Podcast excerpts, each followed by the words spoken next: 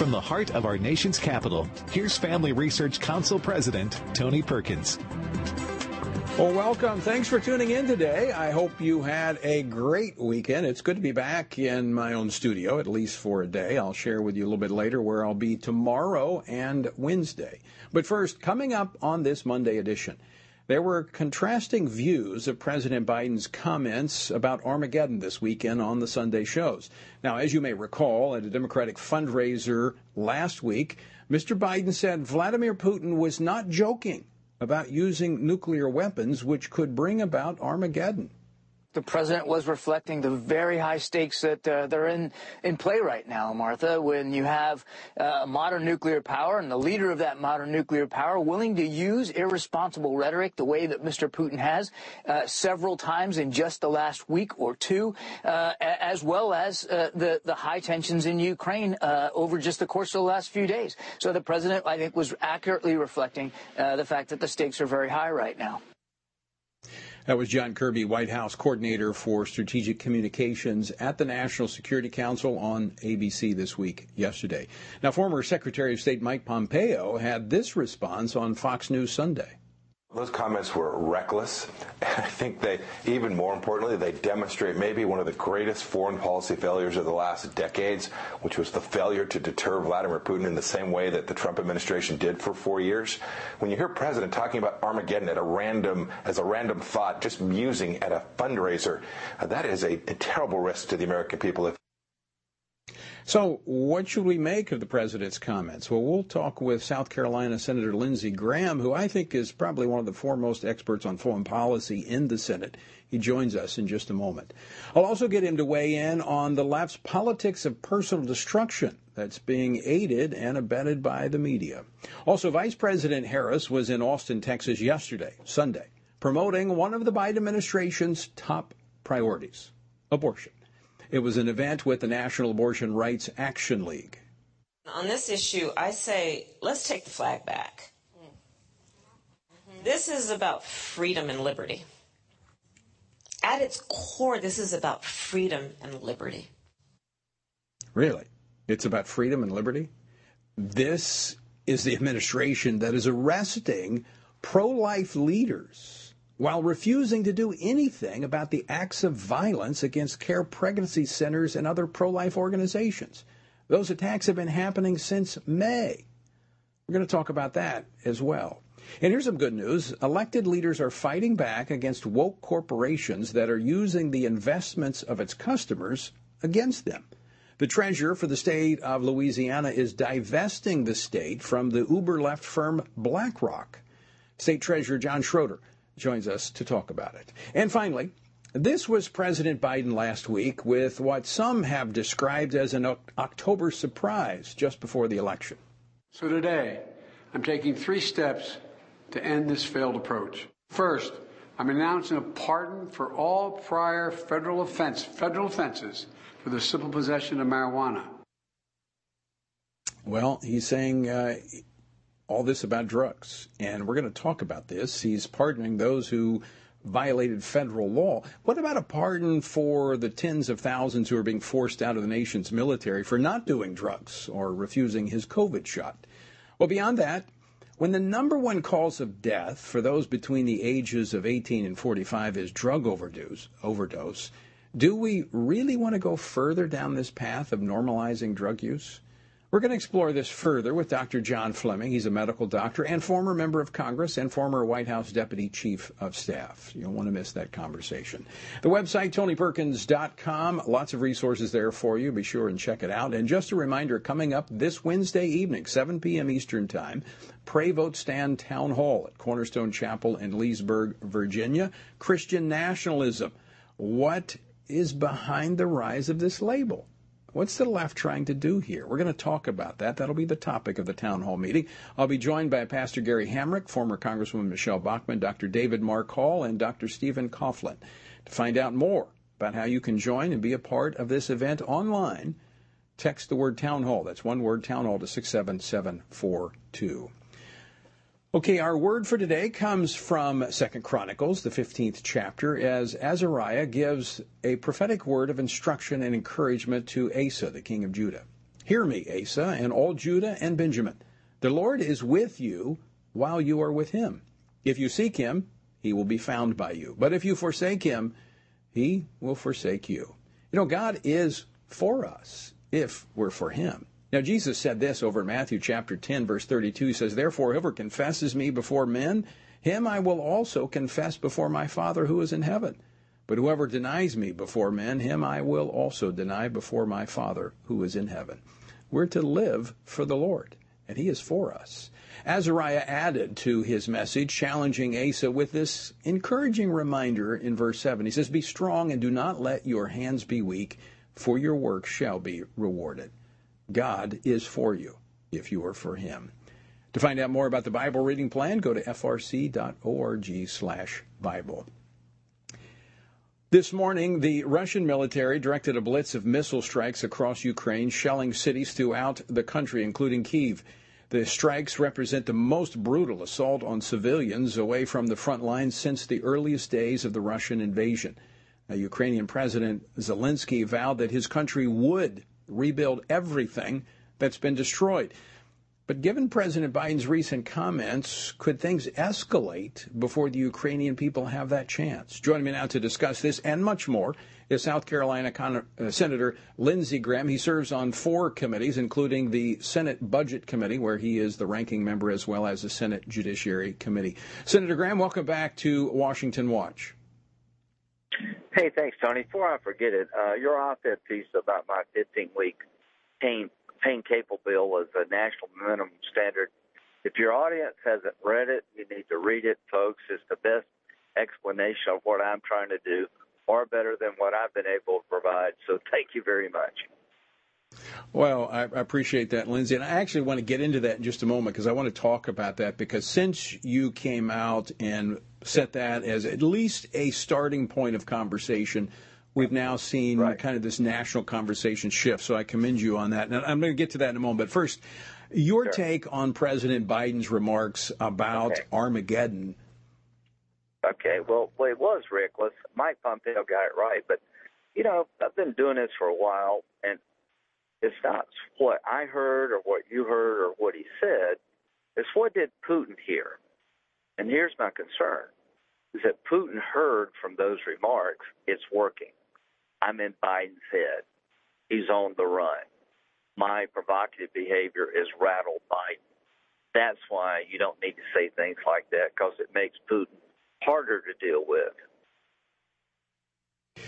So, is there a diplomatic resolution for the situation there between Russia and Ukraine? Yeah, Russia needs to withdraw from Ukraine consistent with the 1994 Budapest Memorandum borders. Complete withdrawal. That will end the military conflict.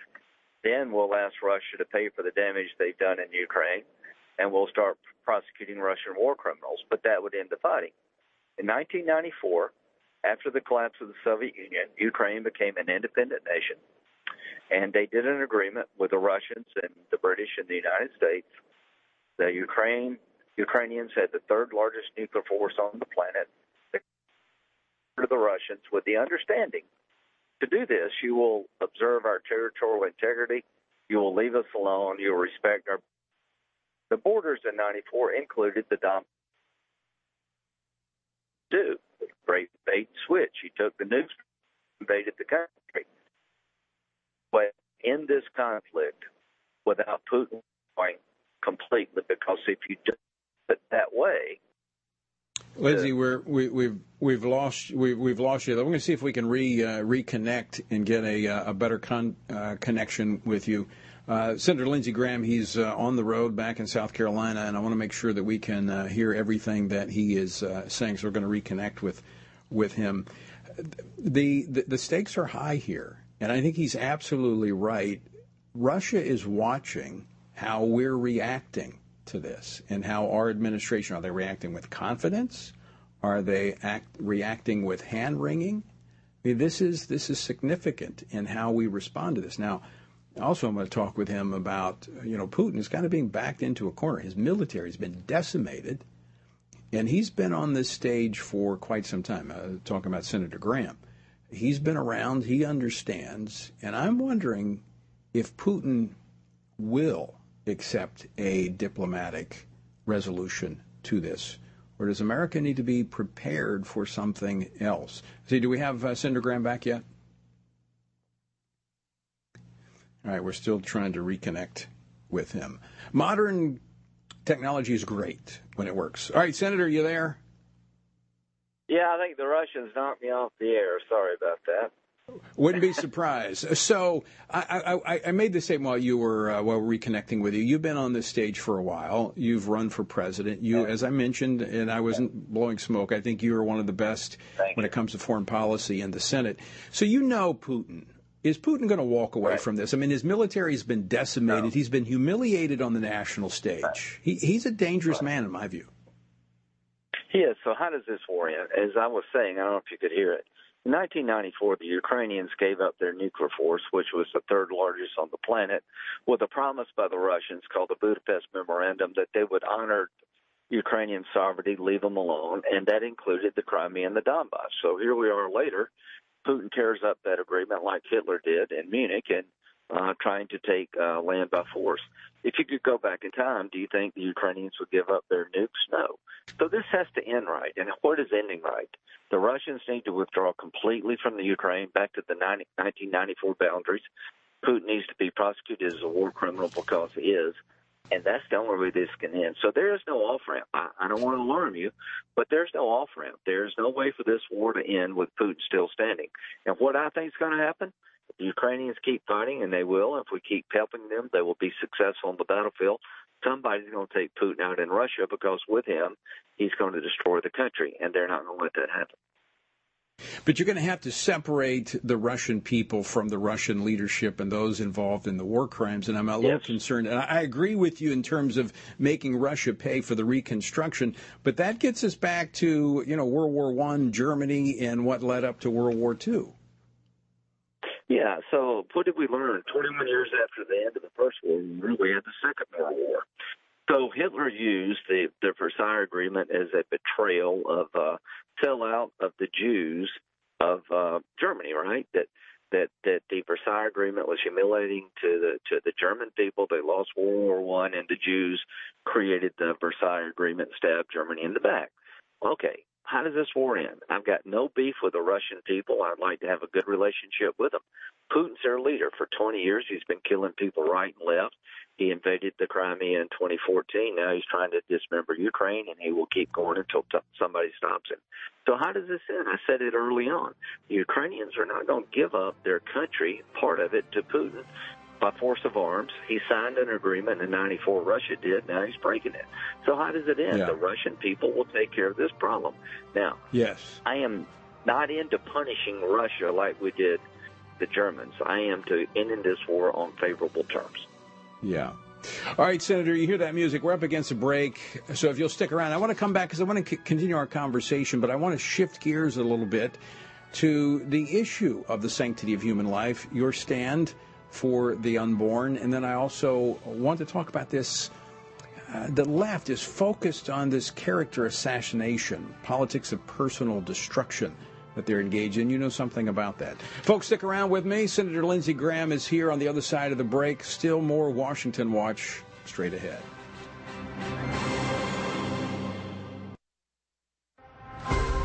Would you like to spend consistent time in God's Word? Then join Family Research Council on an exciting journey through the Bible. FRC's two year Bible reading plan helps you to approach daily Bible reading intentionally. You will dive deeper into the nature of God and how His Word speaks into cultural issues of today. All wisdom comes from God, and He has given us the Bible as a way to understand the world. His Word is necessary in our lives, so much so that Christ said, We are to live on every word that comes from the mouth of God. He calls it our daily bread because we need it daily to sustain us and nourish us spiritually, just like food does physically. Start this adventure today with Family Research Council. When you sign up, we'll text you with daily passages and questions that help prepare you for conversations with your friends and family. To begin this journey, visit frc.org/bible.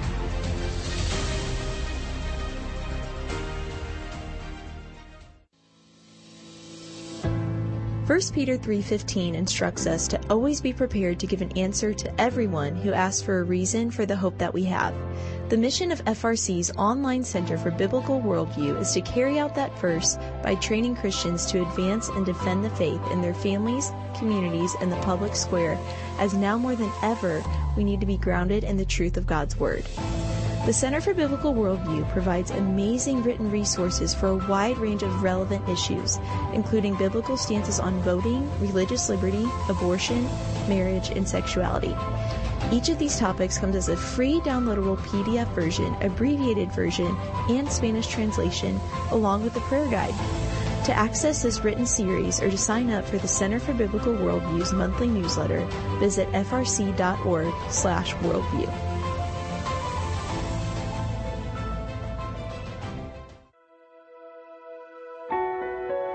Did you know that from as early as 12 weeks, and certainly by 20 weeks, an unborn child can feel pain? Did you know the issue of pornography is growing among women? Did you know that pornography, sex trafficking, and abortion are all linked and on the rise across the globe?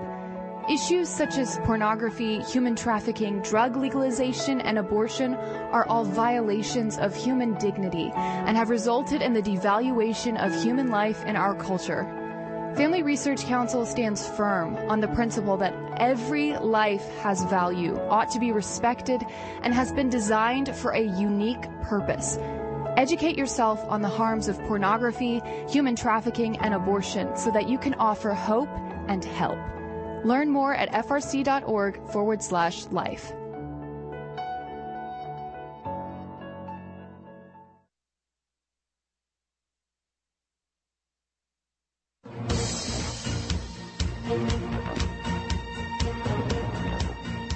Welcome back to Washington Watch. I'm Tony Perkins, your host. Good to have you with us. We're continuing our discussion with South Carolina Senator Lindsey Graham. He serves on four committees, including the Senate Budget Committee, where he's the ranking member as well as the Senate Judiciary Committee. Uh, Senator, before I get into this uh, discussion um, about the pain bill, I, I want to uh, ask you a question. As a member of the Judiciary Committee, some of your colleagues on the House side uh, alarmed that the FBI is being politicized, where we've seen now arrest of pro-life leaders, you know, look like raids going into their homes for violations of the FACE Act, some of them nearly a year later. Uh, are, are you concerned that the FBI has been politicized under this administration? Absolutely. How could you not be? Look at what happened to Crossfire Hurricane. That was the last administration. Uh, they investigated President Trump for connections with Russia. Their subsource, uh, a guy on the payroll with the FBI, a Russian guy, told them in January everything in my uh, dossier, the the Steele dossier, was bar talk, rumor, and innuendo, and they kept getting warrants. They ran every stop sign. What did they do in terms of parents going to school boards protesting wokeness? They wanted to make them domestic terrorists. Now you have pro life people being arrested for expressing themselves. Yes, I'm worried about it. Now, the average FBI agent out there, a guy or a gal, is doing a great job defending America against crime and drugs. Uh, but yeah, I'm worried about it. And when we get the House and Senate back, we need to do more than worry about it. We need to hold our, pardon my French, into the House and Senate and ask them hard questions.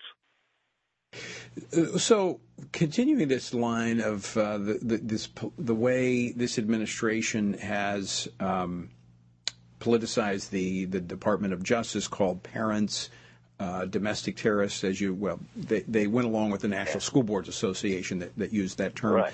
But this is typical of the left, this politics of personal dis- destruction. And you saw this with Brett Kavanaugh. I mean, talk a little bit about that, how they, they make these allegations at a critical moment, and then the media f- kind of Yeah. fuels it, and then when, it, when it's all said and done, oh, the allegations just evaporate.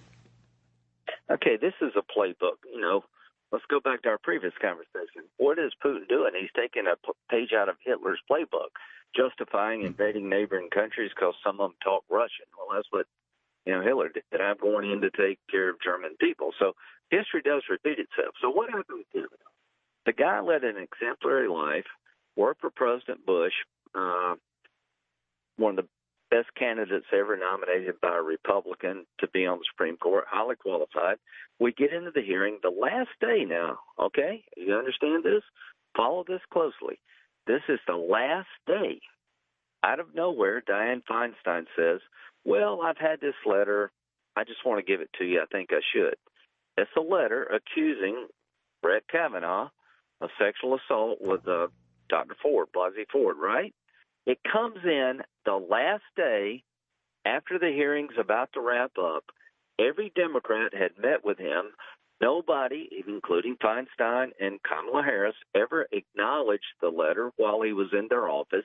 They blindside the guy with this bombshell letter. The New York, uh, the Washington Post publishes the letter in detail. They already leaked it to them, and the rest is history. We have hearings. We stop the process. We call another round of hearings. We bring in Dr. Ford. We bring in people. Kavanaugh comes in to testify. It was one of the most despicable moments in my political career. They had five people come forward accusing Kavanaugh of different things. Three of them literally made it up. The other person, the Avenatti witness, made no sense. She went to nine different parties where people were being drugged and raped. Don't you think one party with that would be enough? Why would you go to nine of them? It made no sense. They tried to destroy the man's life, and we won because Trump stood behind him, and I think I helped by just being outraged. This is their playbook. Now let's fast forward. This is October, late September, early October. All of a sudden, you hear this about Herschel Walker, right? Herschel's had his problems. He's been upfront about who he is. Uh, he's saved by redemption. Do you think it's a surprise or an accident? These allegations that are allegations that he's denied comes out in October. This is the way they do business. They try to destroy conservatives who want to be judges, and they want to destroy particularly African American candidates like Herschel because they're afraid of. Well, they did it. And it ain't they did work. it to Clarence Thomas. They did it to Clarence Thomas when he was uh, nominated. Clarence Thomas. Yeah, Yes. And and and, and you're No, right. And uh, Judge it, Bork. I've had it with it. I mean, I'm I'm going to Georgia to help Herschel. You know, I you know Herschel. Herschel will change this country. This is about the families that listen to this radio program and the families of Georgia. Warnock's got his problem. Herschel's got his problems. He's been accused of something he denies vehemently. I'm standing with Herschel. When Herschel goes to Washington, he will secure our border. He will he will deal with with crime, not empower it. He will stand up uh, against out of control spending. He will he will be against liberal judges. Herschel will be good for the families of Georgia. It's about the people in Georgia, and this effort to destroy this man's life is not going to work. I've yeah, I, I mean, I've seen it. it's happened to me when I've been a candidate. I mean, it's just they, they destroy it and then it goes by the wayside It happens to when me like every three months. The way Yeah, I know I I'm know. doing something right is when they come after me. If if they're coming after me the way they always do, it means I'm in a nerve. Well, that's what happens when you come on this program. I, I watch your Twitter feed. So, uh, all right, care. Senator, I, we're, we're, I'm comfortable. I, I just very quickly um, the, the the issue of abortion. I'm going to play this clip very quickly. I don't know if you have time to respond to it, but play this clip Okay. of uh, uh, that uh, aired over the weekend. Of um, this is uh, Stacey Abrams. the arbitrary standards of timelines ignore the medical reality that it is a fallacy. We know exactly when a pregnancy starts, that we know exactly where we are in the system. I mean, in the in the term. 15 seconds. How do you respond to that? She's an extremist that denies science that wants to marginalize the unborn. A disaster for Georgia. She's supports abortion on demand up to the moment of birth. Don't make her a governor of anything. The left has extreme positions. They won't draw draw the line anywhere. Senator, always great to talk to you. Thanks so much for joining us. Thank you. God bless. Senator Lindsey Graham of South Carolina. By the way, here at the Family Research Council of Washington Watch, we do not endorse candidates for office. All right. This was a discussion about this politics of personal destruction going after people. They make things up. And then they scare everybody with these. Was this really true? And then after the election or after the confirmation, the allegations evaporate. They go away. There's no foundation for them. This stuff has to stop. All right, folks, stick with us. More Washington Watch on the other side of the break. Are you a university student? Do you know a university student, specifically one who wants to grow as a Christian leader to positively influence public policy and the culture?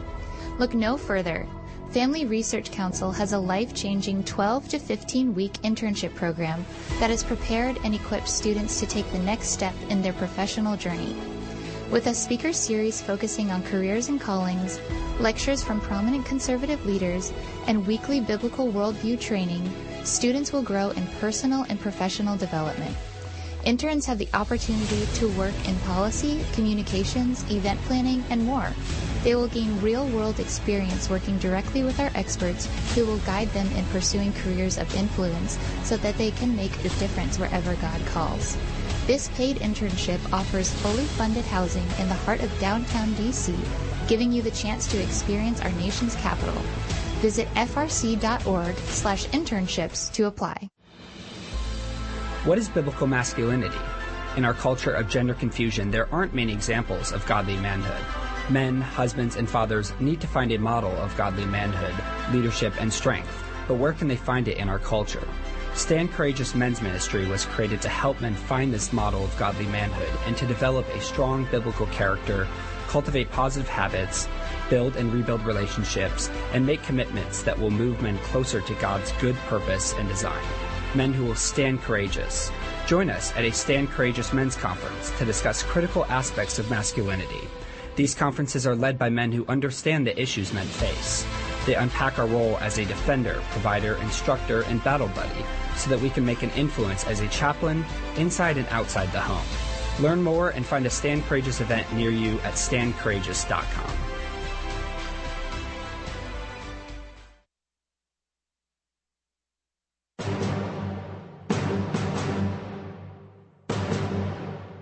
Welcome back to Washington Watch, the website, tonyperkins.com. Right, we've talked about this a lot. We're in the age of corporate wokeism. And we, have seen this from so many different uh, Fortune 500 companies Disney, Starbucks, State Farm, and uh, I mean, the list goes on. The BlackRock Investment Company, which manages more than 10 trillion, that's with a T, dollars in assets, is among the worst offenders their investment strategy focuses heavily on priorities of the left, even even when that harms their clients. And that includes a lot of states who have their retirement systems with them. Well, the state of Louisiana, which has nearly $800 million managed by BlackRock, recently said enough is enough, and they pulled their portfolio. Joining me now to discuss why they did so is the treasurer of the state of Louisiana, John Schroder. John, welcome to Washington Watch. Hey, good. Uh, I say good morning. Good afternoon. Well, good to have you with us. Um, now, uh, kind of walk us through all of this and uh, what is called ESG investing and why this is uh, harmful to some clients like those in Louisiana. Well, it's it's particularly damaging in Louisiana, you know, for the ESG being environmental social governance, um, is BlackRock's position on the fossil fuel industry uh, itself. Um, everybody knows what oil and gas and natural gas mean to this state, and BlackRock is is all but said they want to do away with the entire way we make our living um, in this state. So this is something I've been dealing with for a while now. It just broke last week, but it, what what what I've been some people saying that I've entered into a culture war. Uh, um, I don't think I've entered a, a culture war at all. You know, I'm I'm fighting to defend what I believe is the biggest part of our economy in the state of Louisiana. It's about protecting jobs and and the the where you know how people a lot of people make their livings in Louisiana put food on their tables. So what's what's really unique about this whole situation is that BlackRock uses other people's money to push their own political agendas. And why would I, as the state treasurer of Louisiana, who controls a significant pot of money, why would I, why would I do that? You know, and as I, as I've said to many um, folks over the last few days, I, I as treasurer am managing about $16 billion in trust fund dollars and, and the assets from that or the, the, um, the interest that we gain is used in state government. So we have the principal and then we have the interest that we earn. That interest goes to pay for not all, but some parts of, of state government. Um, so I took the position that why would I invest a dollar, much less 800 million in a company that would like to see the oil and gas industry disappear? Not to even speak I mean, about their position, you know, nationally and, on a world globe, what they do in China and, and other countries that would like to see the United States wiped off the face of the map. So this has been a process that I, that I started late last year and it leaked out last week and I wanted to get out in front of it and control the narrative. So it wasn't something I woke up last week. You can't move money that fast anyway. Right, right.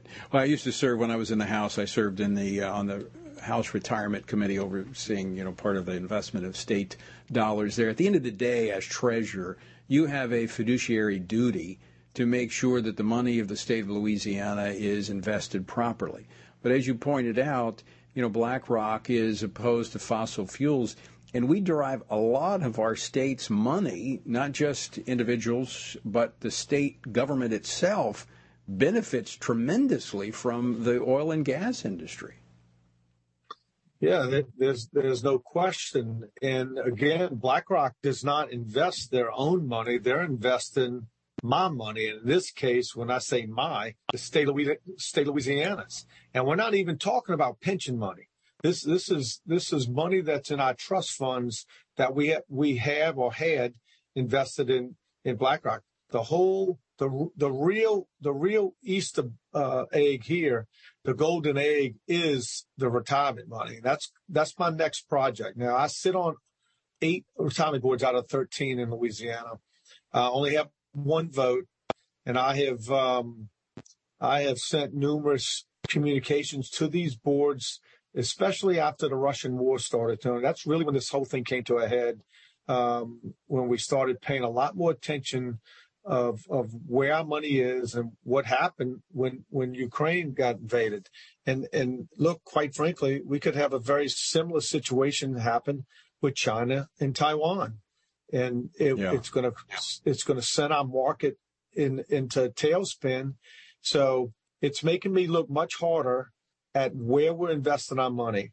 And it's I, I can't tell these pension systems do not invest there or do not invest here my my plan is to educate them, but I'm starting off by, by showing them how much money is invested in stock, inside the state of Louisiana, how much is invested inside the United, uh, United States of America, and then how much is outside our country.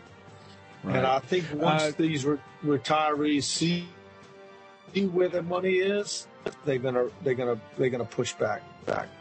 All right, uh, John, final question. We're up against a break. Do you expect yeah. other state treasurers to kind of follow your lead on this? No, absolutely. You know, and I'm proud to say Louisiana sort of leading the charge in the in the amount of money. But yeah, I, I, look, yeah. I'm the new cha- chairman for the SFOF, which is State Financial Office Foundation. So I can tell you, uh, they're all working on it in one way, shape, or form. We got to leave it there, John. Good to see you. Thanks so much for joining us. Stick with us, folks. We're back after this. What is biblical masculinity? In our culture of gender confusion, there aren't many examples of godly manhood. Men, husbands, and fathers need to find a model of godly manhood, leadership, and strength. But where can they find it in our culture? Stand Courageous Men's Ministry was created to help men find this model of godly manhood and to develop a strong biblical character, cultivate positive habits, build and rebuild relationships, and make commitments that will move men closer to God's good purpose and design men who will stand courageous. Join us at a Stand Courageous Men's Conference to discuss critical aspects of masculinity. These conferences are led by men who understand the issues men face. They unpack our role as a defender, provider, instructor, and battle buddy so that we can make an influence as a chaplain inside and outside the home. Learn more and find a Stand Courageous event near you at standcourageous.com.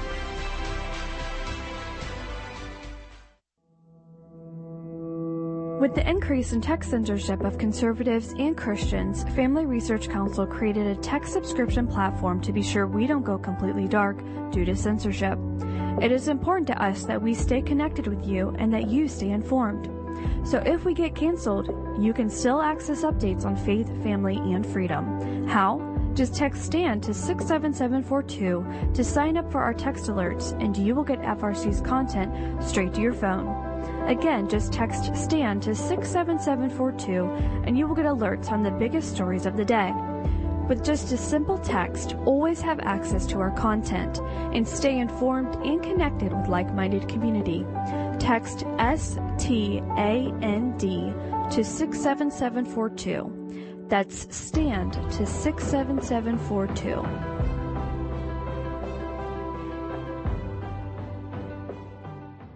Are you a university student? Do you know a university student, specifically one who wants to grow as a Christian leader to positively influence public policy and the culture? Look no further. Family Research Council has a life changing 12 to 15 week internship program that has prepared and equipped students to take the next step in their professional journey. With a speaker series focusing on careers and callings, lectures from prominent conservative leaders, and weekly biblical worldview training, students will grow in personal and professional development. Interns have the opportunity to work in policy, communications, event planning, and more. They will gain real world experience working directly with our experts who will guide them in pursuing careers of influence so that they can make a difference wherever God calls. This paid internship offers fully funded housing in the heart of downtown DC, giving you the chance to experience our nation's capital. Visit frc.org slash internships to apply.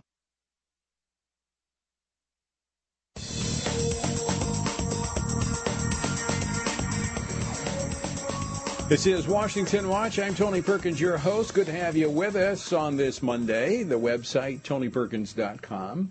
By the way, Joseph Backholm will be in for me tomorrow as I head to San Antonio, Texas. I'll be speaking at the annual banquet of the Pregnancy Care Center of San Antonio tomorrow night. Then heading over to Leesburg, Virginia on Wednesday for the town hall. Now I'll be broadcasting from Cornerstone Chapel Wednesday prior to the town hall.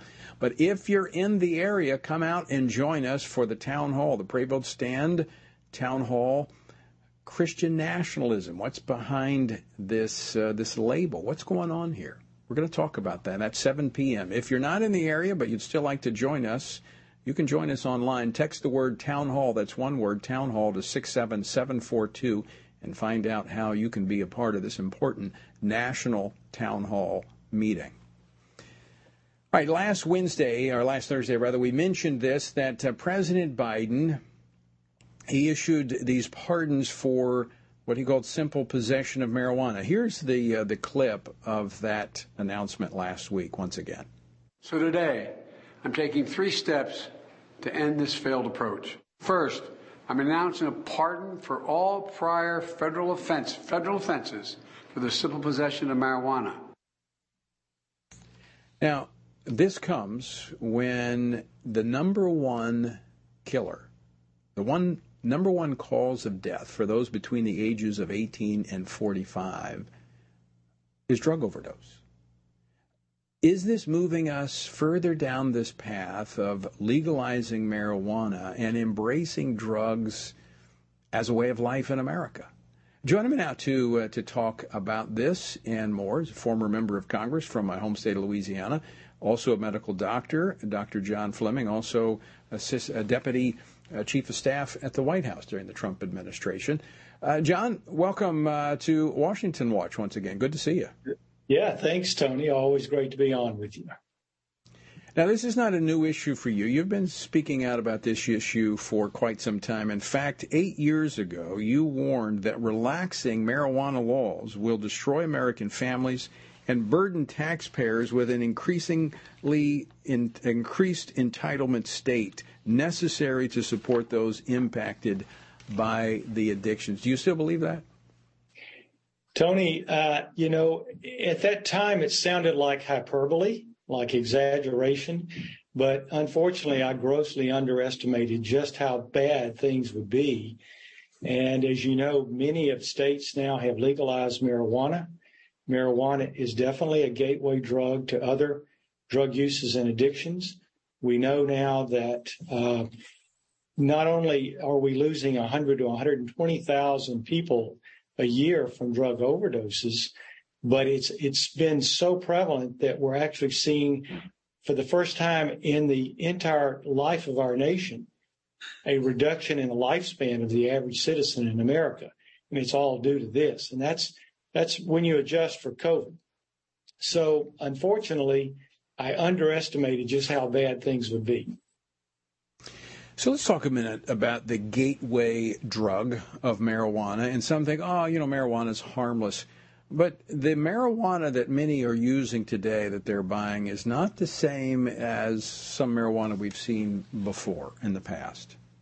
Absolutely. This is not your father's or your grandfather's marijuana. It's much stronger. Uh, new syndromes have emerged as a result of uh, the strength of this. One is the cannabinoid hyperemesis syndrome, which means somebody who's a chronic user because of the high doses developed a chronic disabling of syndrome of vomiting to the point of malnutrition. Uh, we know now that if youth begin smoking marijuana, they have a 15% risk of drug addiction, period, whether it's to marijuana or something else later. And we also have uh, defined, SAMHSA has now defined through research that youth who use marijuana on a regular basis lose on average eight points in their IQ, and it never comes back even when they stop the use of marijuana. So, so Dr. Fleming, when you have these various pathologies associated with marijuana use and then maybe subsequent drug use that flows from it, you said, um, who pays for that? I mean, what happens when these individuals become un, uh, they, they, they develop an inability to even provide for themselves or function in society. What happens? Well, there's a high cost to society, Tony. All you have to do in, in any mid-sized city now is walk down the street and you see tents, uh, you see people laying uh, on the sidewalk, uh, perhaps injecting themselves. Uh, this is an everyday occurrence, something we really have never seen in this country until recent times. This is the product. This is the outcome of widespread drug use. And um, it, it's getting much worse because, uh, for instance, oh, our workforce now is the smallest we've ever had against the needs and demands that we have in business today. Businesses can't find people to work. And the reason is we're losing workers out of our workplace. So it's it's cutting deeply into our productivity and uh, the cost uh, to society in, in terms of hospitalizations, in terms of uh, uh such things as HIV disease, of course, is is a very heavy, heavy price. So it's getting worse. And again, the loss of use, that is uh, the number of young people dying. Now, we know most of that is from direct overdose, but the problem is they don't go directly to overdose. They start one drug at a time and march up until finally they begin to use dangerous drugs, which ends up ending their lives. So, what about these lawmakers, and, and they're on both sides, both Republican and Democrat, that want to um, legalize marijuana? They want to loosen laws or eliminate laws altogether against certain drugs. But at the same time, they decry what's happening at our southern border, where you have fentanyl coming across that has fueled this uh, rate of death, overdose, overdose deaths for so many Americans between the ages of 18 and 45. Is there a little bit of hypocrisy there? Oh, absolutely, Tony. I mean, you know, we used to call it the war on drugs, and we basically surrendered to the war on drugs beginning about 20 years ago. Uh, first, doctors were told by Purdue Pharmacy that narcotics were really not addictive. And of course, we've since found out that's not true. I never believed that, of course, as a practicing physician. We've been told, told that marijuana and other drugs are harmless. Um, and, and we're finding out that, again, it leads to many other problems. Uh, so we've kind of given up on that. And to the point where we no longer even apply law enforcement. We're not doing anything to block it from coming across the border. So we're having very, very dangerous drugs such as fentanyl, which only just a tiny, tiny few granules are enough to kill a human, uh, are coming and we're doing nothing to stop that. And then if somebody is dealing drugs, and I'm, I don't mean possession, I mean uh, selling drugs that's destroying lives, uh, DAs and, and police departments now don't even bother to pick them up or arrest them. And if they go to court, they're not going to be, uh, uh, you know, they're they're probably not going to be confined to prison.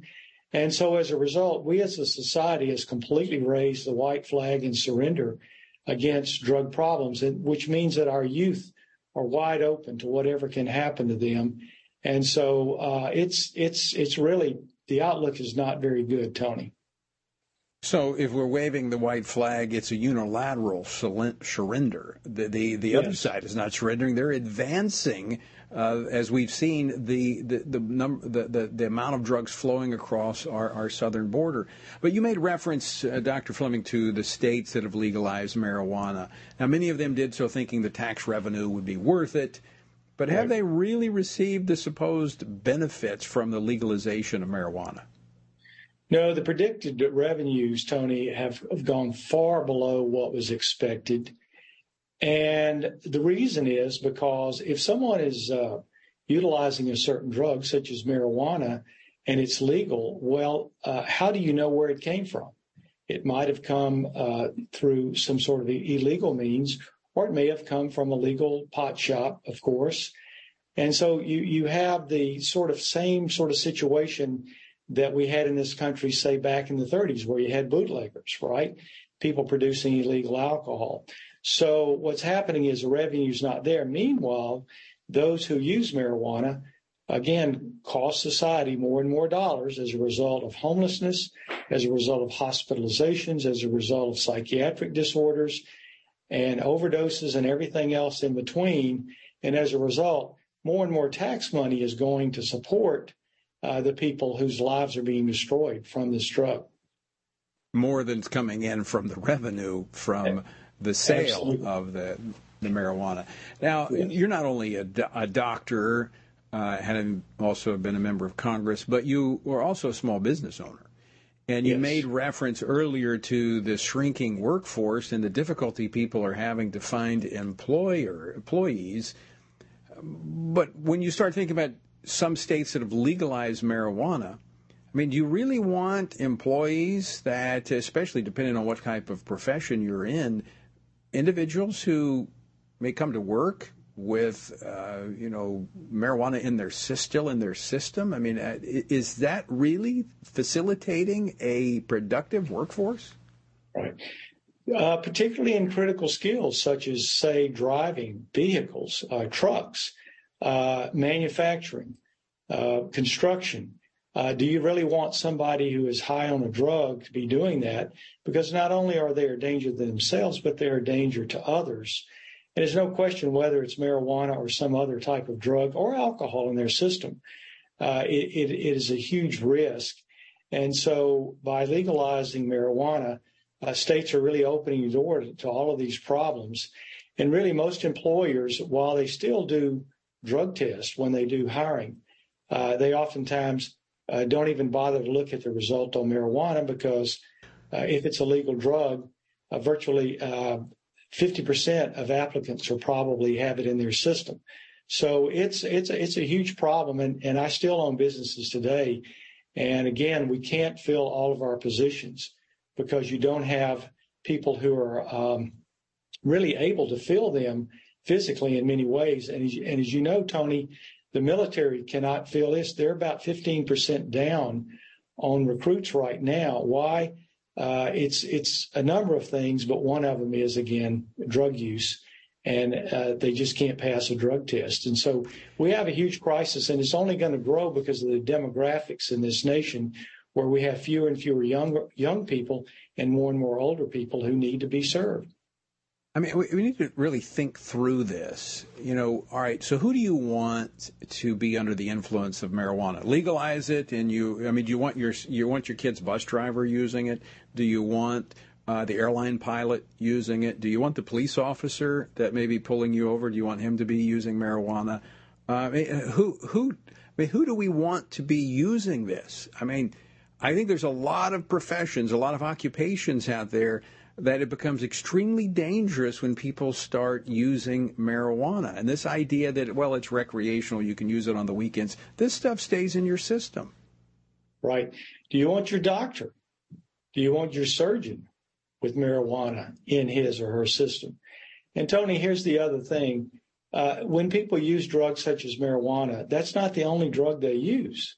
Uh, polypharmacy is absolutely rampant it's an epidemic in this country. So you barely find a person, even if they're not addicted, but just simply recreationally using drugs, and they may use it only on the weekend and go to work on Monday.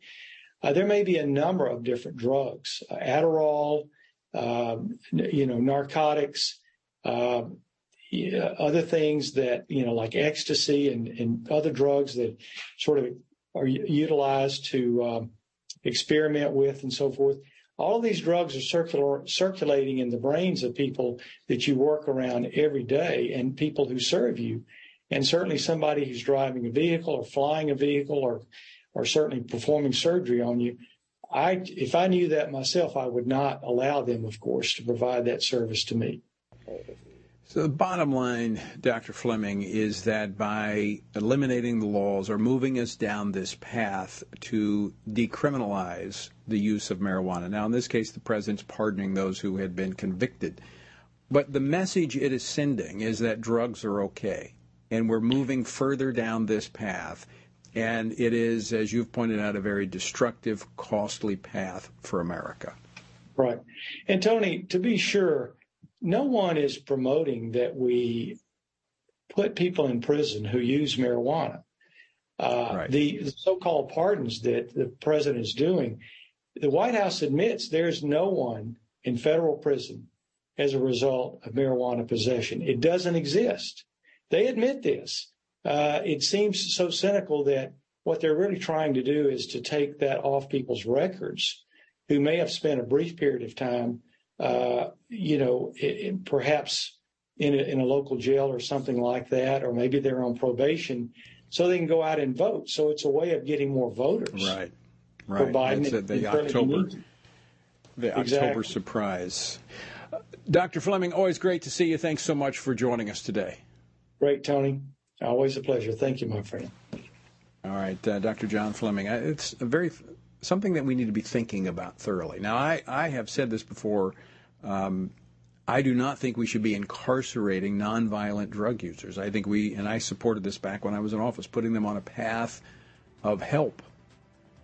But legalizing it, making it common and more accessible, bad idea. All right, thanks so much for joining us. Until next time, I leave you once again with the encouraging words of the Apostle Paul, found in Ephesians 6, where he says, When you've done everything you can do, when you've prayed, when you've prepared, and when you've taken your stand, by all means, keep standing.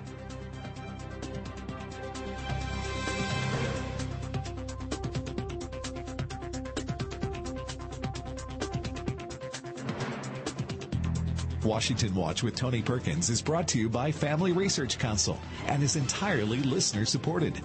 Portions of the show discussing candidates are brought to you by Family Research Council Action.